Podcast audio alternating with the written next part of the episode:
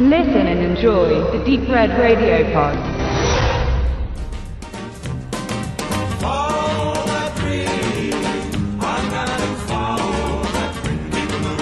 Eigentlich ist ja nur das Benzin alle. Das ist der Grund für das Verweilen der Familie Quimper, Vater und Sohn sowie vier zusätzliche Waisenkinder, am Rande eines Highways, der eigentlich noch für die Öffentlichkeit gesperrt ist. Dem Oberhaupt der Sippe war aber klar, dass das Verbotsschild nicht ihnen galt, Schließlich sind sie nicht die Öffentlichkeit, sondern eine Art von Staatsbediensteten, da sie Sozialhilfe und ähnliche Leistungen von der Regierung beziehen. Mit dieser Logik müssen sich alle ihnen begegneten Menschen herumschlagen. Zum Beispiel Mr. King, der Verantwortliche für die Küstenstraße, auf der sie liegen geblieben sind. Er regt sich ungemein über das Gesindel auf, das dem Steuerzahler nur auf der Tasche liegt und sieht die Ordnung verletzt und das heizt die Quimpers so auf, dass sie beschließen, ihren Roadtrip nicht fortzusetzen, sondern, da ja ein provisorisches Sonnendach schon aufgerichtet und des Durstes wegen das Grundwasser angebuddelt wurde, an Ort und Stelle zu siedeln und berufen sich dabei auf ein altes amerikanisches Gesetz, das ihre Besetzung des lauschigen Landgrundstückes gesetzlich rechtfertigt. Mr. King ist fortan bestrebt, mit allen vorerst rechtlichen Mitteln die neuen Siedler von seinem Highway zu vertreiben. Doch die Quimpers werden immer beliebter, da sie ein florierendes Freizeitspaßgeschäft aus der Not der Geldarmut heraus erschaffen haben. Und als die Situation publik wird und noch mehr Reisende sich niederlassen, will auch das kriminelle Geschmeiß in dem Grauzonenkonflikt sein Unwesen treiben.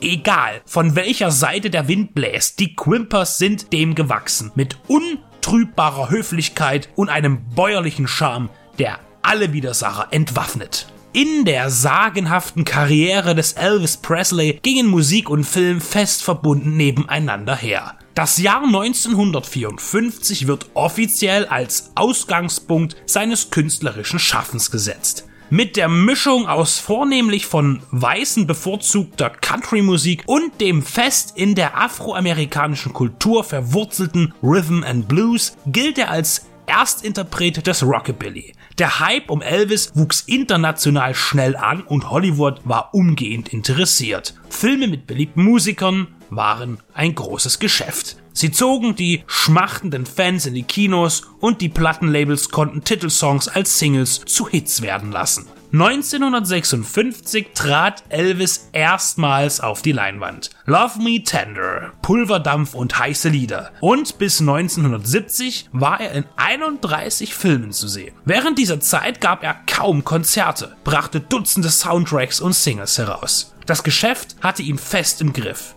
In den 70ern verabschiedete er sich vom Film und ging vornehmlich auf Tournee und trat nie mehr für einen Spielfilm vor die Kamera.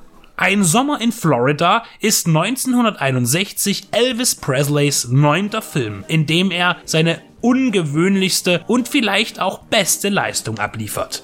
Er war eher für Musikkomödien gebucht, was als Musiker nicht ungewöhnlich ist, aber mit Flaming Star findet sich auch ein sehr ernster Film in seinem Övre. Aber egal, welche Emotion angestoßen werden soll, gesungen hat er immer. Besonders ist ein Sommer in Florida wegen seiner Leichtigkeit und dem uneingeschränkten Sieges des naiven Guten über das hinterhältige Böse.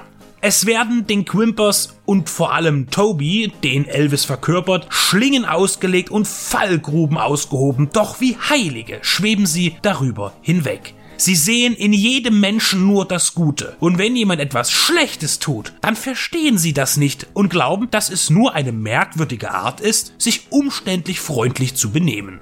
Die Quimpers sind die fleischgewordene, moralisch-logische Selbstverständlichkeit des friedlichen Miteinanders. Und sie werden aus jeder Gefahr unbescholten hervorgehen. Und wie sie das schaffen, ist göttlich anzusehen. Elvis erregte in seinen Anfangsjahren als Star die Gemüter der Sittenwächter durch seine sehr körperbetonten Bewegungen bei seinen Auftritten, auch im Fernsehen.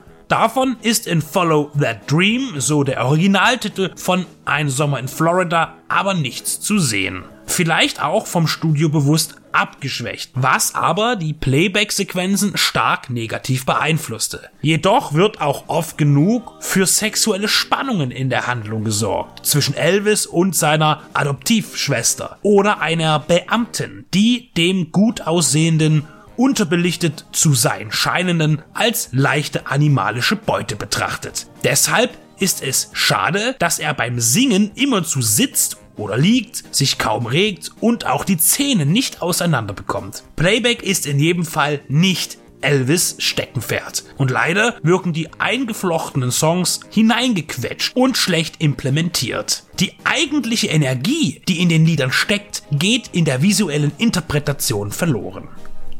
Dennoch bleibt Ein Sommer in Florida der eindrücklichste Film vom King. Denn mit dem gespielten infantilen Charme wird das Ziel erreicht, zu zeigen, dass Bildungsferne und Intelligenz sich nicht zwanghaft bedingen. Man muss nicht klug sein, um schlau zu sein. Und diese Komödie treibt diese These in vielen aberwitzigen Situationen und Dialogen auf die Spitze. Regie führte Gordon Douglas, der vor allem 1954 mit dem ersten Bug-Movie der Filmgeschichte auffiel. Them, der Riesenameisenfilm, der in Deutschland als Formicula bekannt ist. Auch wer nichts mit Elvis Presley anfangen kann, diesen Film sollte man nicht verpasst haben. Er lohnt sich wahrhaft, denn er lebt nicht vom Starruhm des Musikers, sondern steht auch in seinen Figuren und der Geschichte für sich allein.